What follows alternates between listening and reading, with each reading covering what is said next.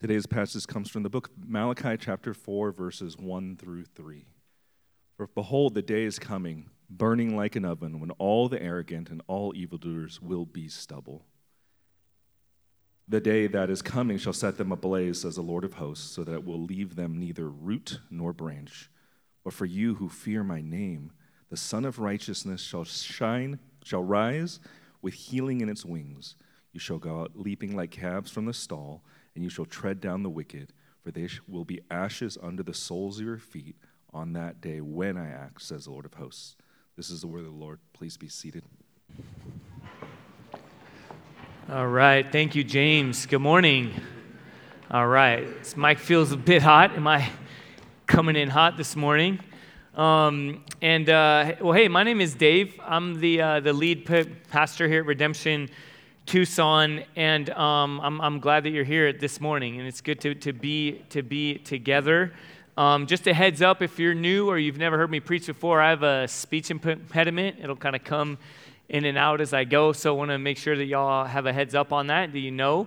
Um, and uh, as we wrap up this series in Malachi this morning, um, this, this, that song that we just sang about the, the Father's arms are, are open wide and that He calls us to come to the altar.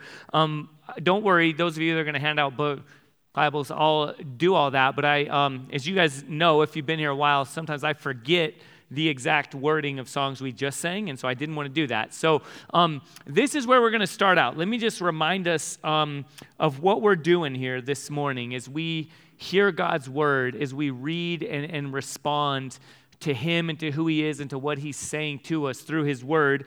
Um, this morning, he starts out in, um, in verse 6 of mm, Malachi chapter 3, where God says, For I, the Lord, do not change.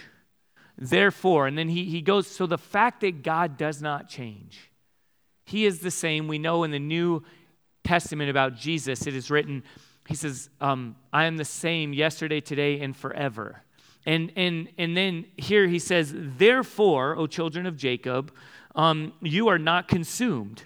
From the days of your fathers, you have turned aside from my statutes and have not kept them.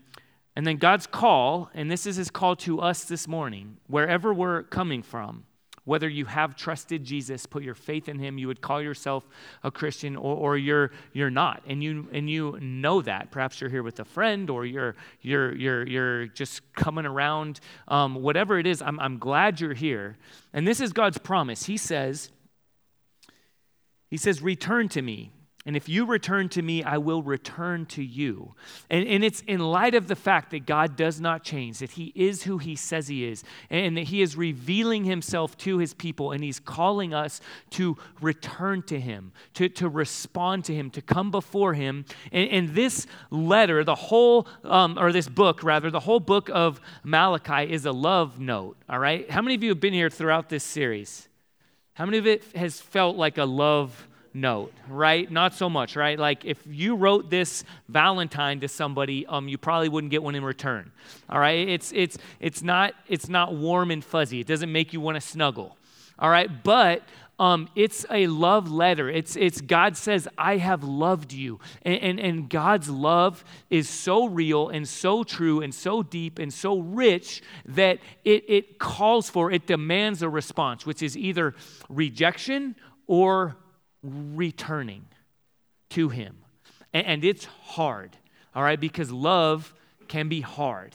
And um, in fact, next week we're going to be talking about love as we start a new series that's countercultural conv- convictions.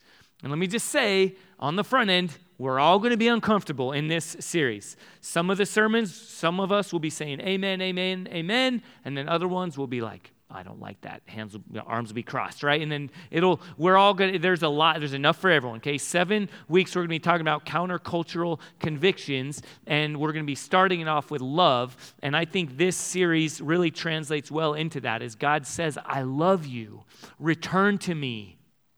But it's, it's hard. All right, and so as we wrap up this series, it's going to be that way again. So um, go ahead and turn with me to Malachi chapter 3, verse 6. We'll be um, there through all the way through chapter 4, verse 6. So we've got a lot to cover this morning. If you have a copy of God's word, turn there. If you don't, would you hold your hand up high and keep it up, and we will get you one. Okay, so hold, hold your hand up, keep it up, and we want to make sure you have a copy of God's word. Y en español, si quiere la Biblia y no tiene, por favor, levante su mano y diga español. Y si no tiene una Biblia, uh, eso es un regalo a usted. Y esta mañana estamos en mm, Alequías, capítulo 3 y 4. Um, so, again, this is our gift to you, okay? We Want to make sure everyone has a copy of God's word. And this is where we'll be this morning, okay? Out of the gates, this is God's message of love, okay? He's saying, um, you have arrogantly robbed and mocked me, so beware of the coming day of the Lord. Okay? Fear the day of the Lord. And then this is how we're going to walk through it here. You see the, the, the robbing God with consumerism, mocking God with arrogance, and anticipating God with fear. I love you. right? Right? How many of you feel loved right now? So again, that's where we're going um, in this love letter from, from God. Um, let's pray together and ask His Spirit to lead us and guide us through our time together in His Word. Heavenly Father, we uh, come before you right now. Again, all coming from different places and um, different ideas and thoughts about what to even expect this morning. And, and um, as someone said actually earlier this week, and it stuck with me, people are going to hear what they want to hear. And, and, Lord, unless you intervene, um, we don't have ears to hear your word. We don't have eyes to see your truth. And so I pray that through your Holy Spirit, the same Spirit, you would aliven all of our hearts and our ears and our eyes, open us to receive and to respond rightly to you. And then in that same Spirit, Lord, lead my words. Let the words of my mouth and the thoughts of my heart be acceptable in your sight, O Lord, our rock and our Redeemer. And so we depend on you now to lead us through this time. In Jesus' name, we pray. Amen. Robbing God with consumerism. Let's dive right in. Again, where I all already picked up. Again, God's promise. This is the gospel that because God is unchanging, He is an initiating God. And he initiates with his people and he says, You have, you have run away from me, but return to me, and I will return to you. And then as has been the case, the people mockingly respond, How shall we return? Okay, that's not a, a desire. The, the, the tone here in the language is not, Yeah, how, God? Just show us the way, and we will. We want to. It's more of a, of a mockery, more like if you were here when we walked through um, Exodus, more like Pharaoh. That's like, Who's God? I don't know him. I'm not going to listen to him. That's the tone, that's the hardened heart of the people um, right now that are hearing this. Well, how? How will we return to you? And then in verse 8, God says, Will man rob God? Yet you are robbing me, but you say, How have we robbed you? And the answer, in your tithes and contributions. And so, again, there's this, this, this challenge of God. This is what's been called the disputations. Okay, there have been six disputations where God says something and the people dispute or contend or argue with. And then God sets the people straight. And it's happened time and time and time again. And here it happens in this word here. He says, You have robbed me. And the word there is more like think like Viking plunderers. Like we tend to think of like um, like stealing, kind of sneaky and stuff like this, but this is no um, attacking the vulnerable and and stealing and plundering everything in in in in a, in a in a vicious and wicked way. And God's saying, "You have robbed me." And that might sound weird. Well, if God is Almighty and all powerful, how can He be plundered? Okay, but but but but God's concern in his heart has been shown that he cares for the vulnerable and that his plan is that the gifts and the offerings of his people in worship to him, giving in response to what he has given us and he has just set the people free. That time and time again they they were exiled and now they're back from exile and yet and as we heard about even some last week, they're not worshiping him in truth. And, and, and, and, and so they're, they're, they're, they're holding back and they're skimming and they're being unfaithful. And God says, You're robbing me. You're robbing me with consumerism. And so, um, as I say this and now go into some of these things, we might be wondering, well, how? How does that look? What does that look like? How, what does consumerism look like in their day? What does that look? I, I use that word because that gets to the heart of what is being written here in Malachi and how that connects to our day. We live in such a consumeristic society that, that, and the image has been used that we are like fish swimming in polluted waters, unaware, right? Fish can't identify the water they're in if it's all they know. And we are swimming in such consumeristic, kind of stingy waters that we don't even recognize that this is a mockery of God or this is robbing God. And so um, I, I, I want to say a few things, okay? That this message and, and what I want us all to hear is truth and grace.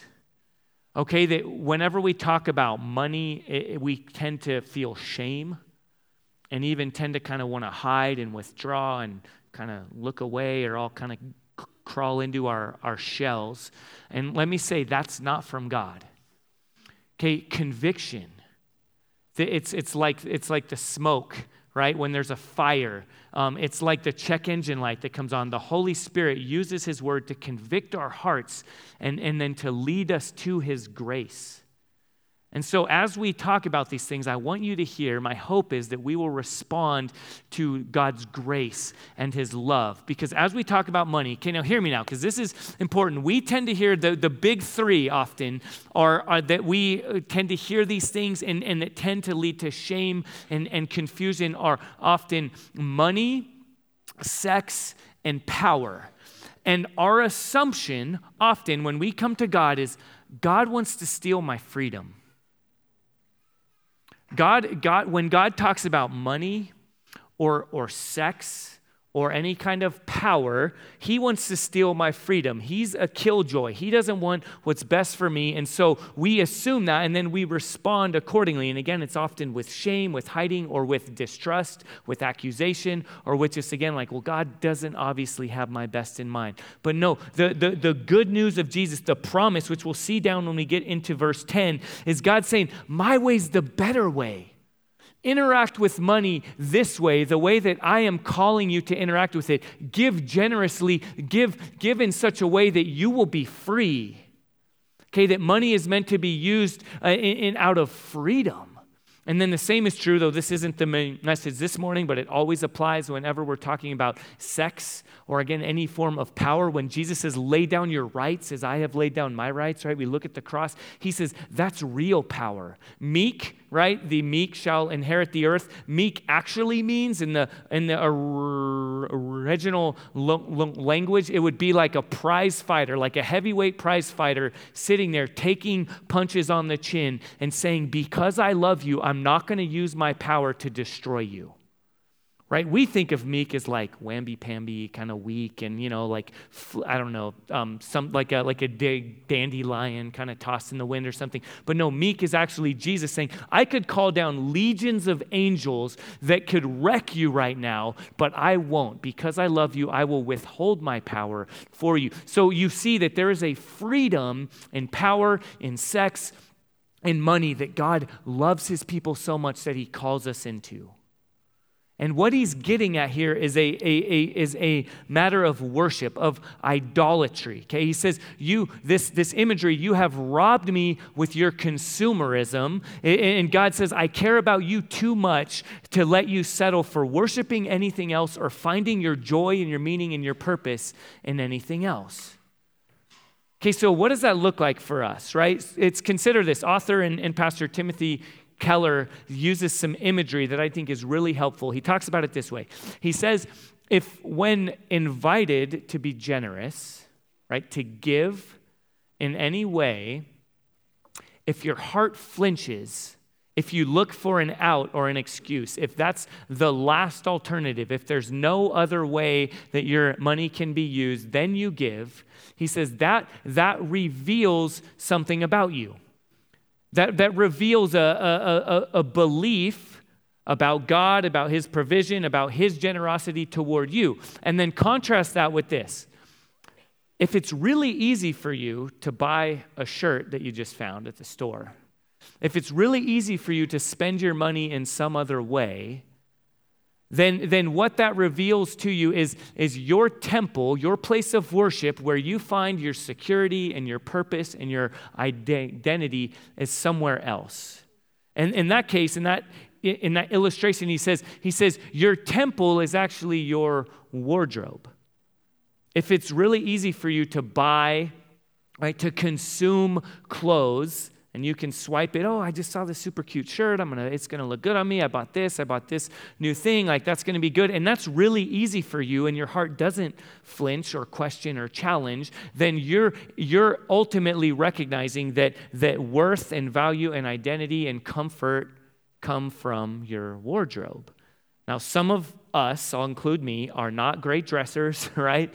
This is, I'm, that's not as much. I'm like, oh, cool, I'm out. No, consumerism is goods, experiences, relationships, right? Whatever it might be. It's so those of us that are like, loophole, my dress, I don't care about my clothes. No, we're all implicated in this that, that, that, that, that we consume, we spend our money, we're told where our treasure is, there our heart is, right?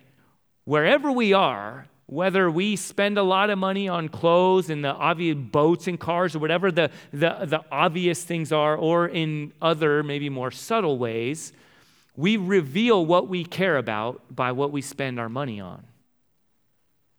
And, and, and again, God doesn't say money is the root of all evil or, or money is, is, is evil. So hear that right now. Hear this message is shame on you, no money, right? Typical, right, Pastor? So what do you do then? We'll give it all to us, right? And we'll drive, you know, it's good thing. Thanks for asking. I'll drive a caddy and we'll, we'll get a jet. We've been waiting on a private jet here at Redemption Tucson. We don't need a building, but helicopter, yes.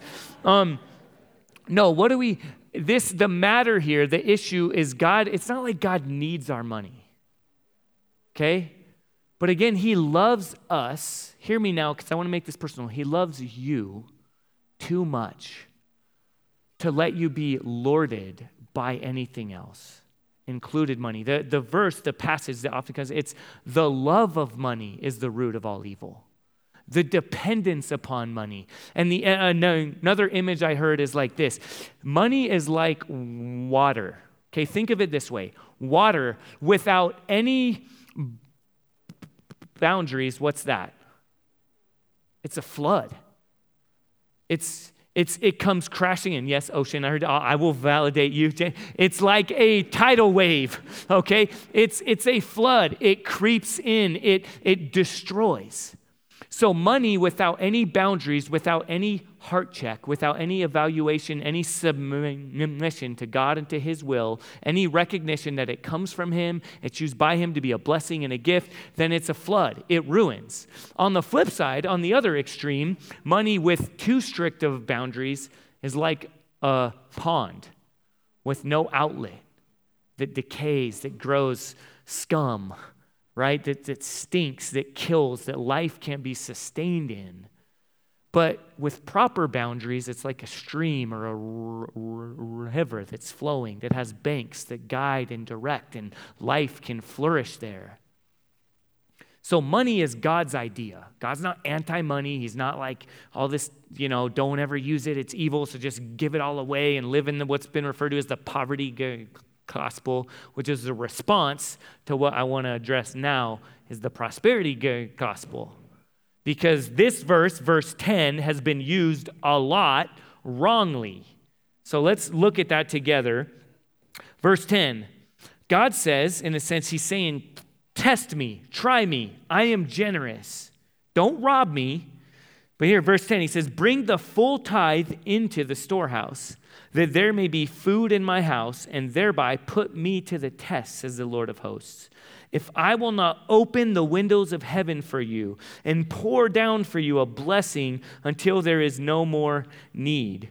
All right, God is saying, try me, test me, bring your tithe, which means 10%. But in this case, and there's more we could get into that, but the idea is give of the first fruits not your leftovers. Don't wait, don't pay all your bills first and then get all your food and all your clothes and all your this and then pay for your, you know, you got to do this and that and you wait and then it's like, okay, God gets my leftovers. God says, bring from when you first get that paycheck, give, right? And plan it out, all this stuff, but give generously and see if I don't provide for you. God is, this again has been misused. This isn't the prosperity gospel. This isn't if you now put something in the offering boxes, all of a sudden you're like broken down Toyota Corolla is going to turn into a Bentley out there, right? Like, how many of you, okay, it's not like name it and claim it. This is to happen. I believe, just add a zero, and this is to happen. I grew up in a church for a while that kind of preached that kind of gospel.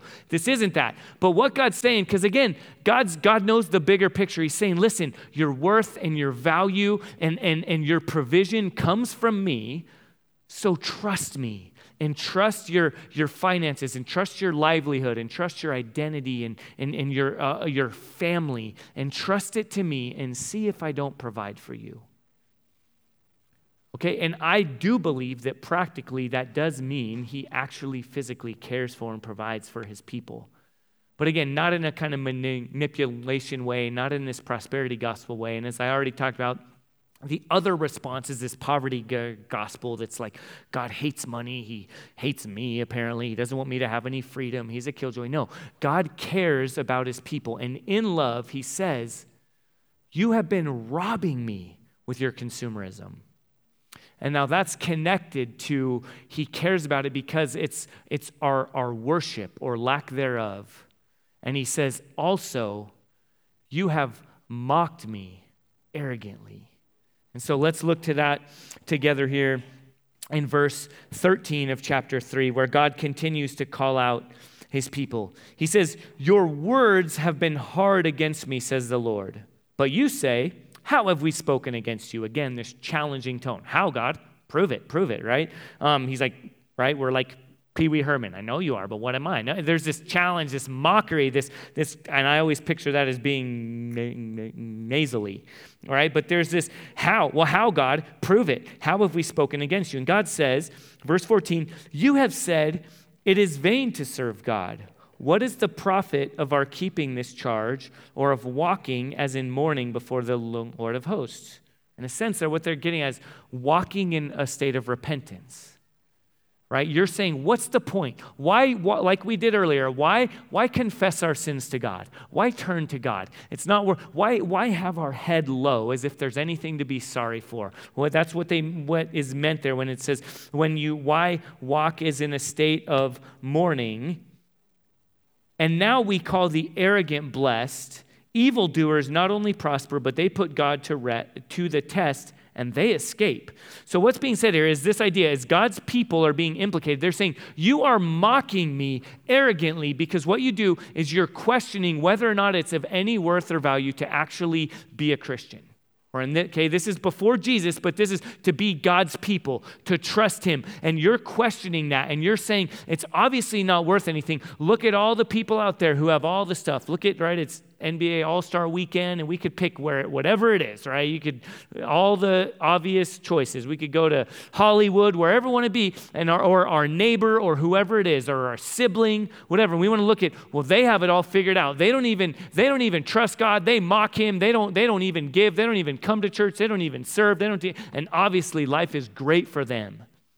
And, and again, I want you to hear there's a huge difference between genuinely with a contrite heart, asking God, God, help me understand. Why I've shared our story before, somewhat hits home for me is we walked through my wife and I infertility. And there's at some point it's easy to look and say, man, why do all these people seem to just have get get pregnant really easily outside of marriage and so many people don't even want to keep their, their, their children, and we are longing to have children, and we want to raise them and disciple them. And why? Why? All right, that's God invites that. He's our father and calls us to that. But if that if but also be warned, if your asking leads to further hardening of heart that then becomes accusation and then becomes spite and anger and arrogance, God warns against that. And again, in love, he says, Listen, you're mocking me if you say it's in vain to, to follow God. If it's in vain to give your heart and your trust to Him, and you say, Well, everyone else has their life made and they don't even trust God, so see, God, I guess you're pathetic. You're, you don't even know what you're doing. You start to harden, and God says, Be warned. That's prideful, that's arrogant. But then He contrasts that with those who fear God. Okay, look with me now in verse 16. Then those who feared the Lord spoke with one another. The Lord paid attention and heard them. It's as though it could sound like God's like eavesdropping, like there's this conversation going on and God's like listening, kind of. But, or the imagery that's so often the case is like picture a parent that overhears two young children talking they're afraid maybe their their their their their their life circumstances such that they're having a conversation and they're going away and then the parent steps in and says i hear you now let me speak into that and the lord paid attention and heard them and a book of remembrance was written before him of those who feared the Lord and esteemed his name. Now, again, let's pause here because we need to get this right. What does it mean to fear the Lord? This imagery that's going to be used now from here now is there's there is an unhealthy fear or a fear that comes from those who do not know the Lord, who are not his people, and that's contrasted with those who rightly fear God. One quote I heard um, this week, uh, pastor up at Redemption Tempe, Josh Butler, said this. Um, I have it up here. He says, Unhealthy fear of the Lord is being afraid because I think God's a jerk. Healthy fear of the Lord is being afraid because I know I'm a jerk. Okay, it's kind of funny, but how true is that? Like, unhealthy fear of the Lord is thinking, well, man, God's the ogre in the sky, and I'm going to hide things from him, and I'm going to actually think that whatever it is that my closed door is somehow all of a sudden, or even my thoughts, right? As long as I don't say whatever it is, like God doesn't know. So I'm going to actually live a double life. I'm going to, you know, put a face on for church. I'm going to wear not only church clothes, but a church face and a church attitude. And I'm going to pretend these things and think I'm hiding from everyone else and from God because if he finds out, he's going to zap me with lightning bolts and he's a jerk. And, and it's this kind of really, again, this broken idea. But, but healthy fear is recognizing I am so broken. The, the, the, not only the, the words of my mouth that others can hear, but, but the thoughts of my heart are, are so wicked are out, outside of God's intervention are so broken. And, and so, God, I, I know that you are holy, you're set apart, you're righteous. And, and who am I to arrogantly confront you, to arrogantly challenge you or question you? Okay, A.W. Tozer, an, an author, I, I, he, he says this. He says, The most important thing about a person is what comes into our mind when we think of God. And then from there, when we think of ourselves. And so that's getting at the same idea. A healthy fear of God is seeing God rightly and then also understanding yourself rightly. And then from there, seeing there is a massive gap that needs God to do something about. Okay, and, and, and, and, and we'll look here in a moment, but I, I just want to go there because we look at the cross and we see both the terror of God's judgment and the incredible depth and beauty of God's love. We see what God thinks of with sin. The, the words of our mouths, the thoughts of our heart. God hates it. And then we also see the incredible depth of God's love when He looks and says, I love you so much that I will bridge that gap. I will fill that void, not by you trying to do a bunch of good things, but because I sent my Son and because He was rejected, you can now be accepted through faith in Him.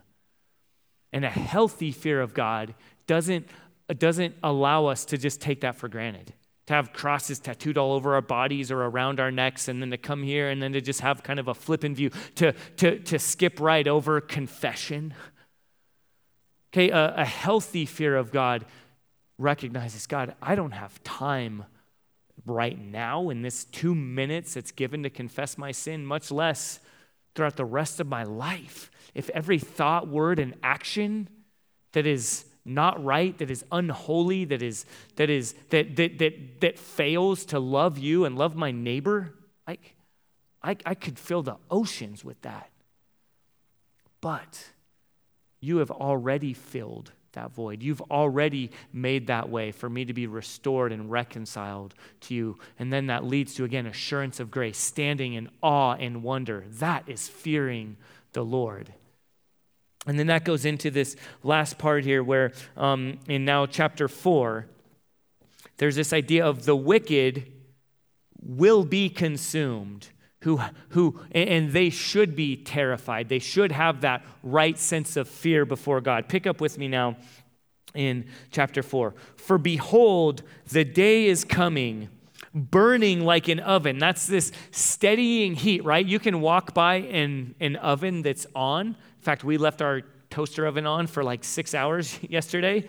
Any of you have seen the This Is Us? Uh, that's always the first thing that comes to mind is like, oh no, right? Crock pot, toaster oven, very similar. But right, we left our and there was a, a, loaf of bread right right near it, and we had walked past it. We'd interacted before the oven and all this stuff. Oh, it's hot. It's you know you can, but you just you kind of you could you could miss it. But then over time, the heat becomes so that by just walking by it hours later, I felt the heat. And then I noticed the, the loaf of bread that I'm surprised didn't spontaneously combust. It was so hot because it was just near to the oven. And that's this idea the day of the Lord is coming. The day when God will reveal and will reconcile all things to. The day when the Lord will distinguish between those who fear him and those who arrogantly mock him. That day is coming, burning like an oven. Okay, picture this growing, sustaining heat when all the arrogant and all evildoers will be stubble. It's like ashes. Like picture just grabbing ashes in your life, in your hands, I mean, and just blowing it. It's just, that's what God will do in revealing evildoers or the wicked who arrogantly mock him. The day that is coming shall set them ablaze, says the Lord of hosts, so that it will leave them neither root nor branch. But for you who fear my name, okay, do you see now? There's that, this last part is, is anticipating the day of the Lord with fear. For those who fear God, in this life at this time who rightly look at the cross and see the horror of his judgment and the beauty of his saving grace. Grace means undeserved favor. Those who rightly fear him, the day is coming. And what will that look like? It will look like this The Sun of Righteousness shall rise with healing in its wings. And this isn't in the in the original language. I, I would love to Son of righteousness, Son, Jesus, right? And yes, Jesus is the Son of righteousness. And I do just want to at least point our eyes to that this beauty, this, this, this imagery, this picture that I don't think is a coincidence, even though in the, again, the Hebrew and translating that over to the Greek and then thousands of years later translating that over to our English and all of a sudden, right? We don't need to go there, but just to see, again, we have a cross here. We know the end of the story. The beauty and the promise is this the Son of righteousness shall rise with healing in its wings. There's a warmth, there's a, there's a comforting. Those who rightly fear God now, the day of the Lord is coming, and we can look at it with anticipation, with hope. And then look at this, just I think such a fun picture. You shall go out leaping like calves from the stall. Like, just picture that. Like, I'm not a farmer, never lived on a farm, don't really plan to ever, but that imagery of little calves that have been in the stall, maybe for their own protection, and then all of a sudden the gates are open, the springtime has come, they're, and they're, they're they're prancing, they're dancing, they're leaping with joy out in the meadow. And I think, unbeknownst to them, even look what happens. And this is, and you shall tread down the wicked, for they will be ashes under the soles of your feet on the day when I act, says the Lord of hosts. Again, earlier, this temptation is to look at everyone else who we think has it all made and then to be envious and jealous, and for that to even turn into arrogantly mocking God. But God says, No, if you continue to rightly fear me, if you find your identity and your hope and your trust in me, says the Lord, one day, on that day of distinguishing, you who fear the Lord will leap and dance and prance like a calf, warmed under the sun. And those who arrogantly, wickedly mock him will be crushed like stubble, like ashes underfoot. And now, as we close, I want to give a warning. Okay, and we've talked about this a lot here, and this tends to happen. As I even said in the prayer earlier, recognizing outside of God's intervention, we hear the wrong things. And what that often looks like is those who do fear the Lord, who, who love Him, who have sensitive, soft hearts, hear something like this and pile on we feel shame. Oh, I should give more. Okay, Dave, you know, the, the, the pastor shamed me. I should give more. I, oh, I'm, I mocked God. I, I had a question. I doubted for a moment and during that song, or I, I, I, I zoned out for a minute during the time of confession. I'm, man, I'm probably going to get crushed right? Let me encourage you. It's not my job to, but I, I want to pray right now, even. I trust that the Holy Spirit will do the work that only He can do. That, that, that again, your, your response would be to look at the cross and see the wrath of God, and then also that you would be comforted as you see His love revealed to you, and that while you're yet a sinner, Jesus died for you. Okay, hear me. If you question, does God love me? Is he going to smite me? Is he going to crush me like ashes underfoot? Am I wicked? No, how much does God love you? He loves you this much. He loves you that much. He loves you so much. But then again, my warning that I also don't want to skip over in this love letter as we wrap up Malachi together. God's love is a lot of us hear it and we just think, that's not me not talking to me. And we just move on. And we just so instantly, so quickly place ourselves with the righteous, with those who rightly fear the God. So I also fear the Lord. I also want to encourage us to consider where have you robbed God through consumerism? Where have you mocked God with arrogance? And when you consider the coming day of the Lord? Are you one who should rightly anticipate that day because you fear him with awe and wonder and worship? Or should you be terrified and let that lead you to confession, to repentance, which means turning to faith in Jesus, who alone is our hope of salvation and fullness of righteousness. I don't know where, or how you individually or all of us corporately need to respond. But let's respond together. Let me pray for us and trust that the Holy Spirit will lead us. My prayer is that we would respond with fear in the sense of reverence and awe to Jesus and his work and his coming day. Let's pray. Heavenly Father, again, we come before you. And Lord, I have a strong sense of my own inadequacy.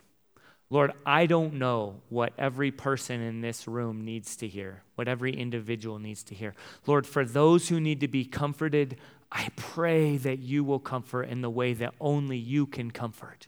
Lord, those who do fear you, Lord, remind them that the day is coming when you will reconcile all things to yourself, when you will wipe away every tear, when you will, when you will bring healing to pain and, and suffering. And Lord, for those of us, though, who have grown so calloused and so hardened that we hear your word and it bounces off of our hearts like one rock hitting another rock, Lord, I, I pray that by your Holy Spirit you will soften us.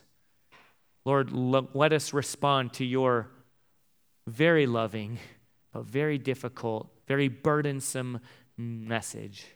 Lord, let us respond rightly to the person and work of Jesus our only hope.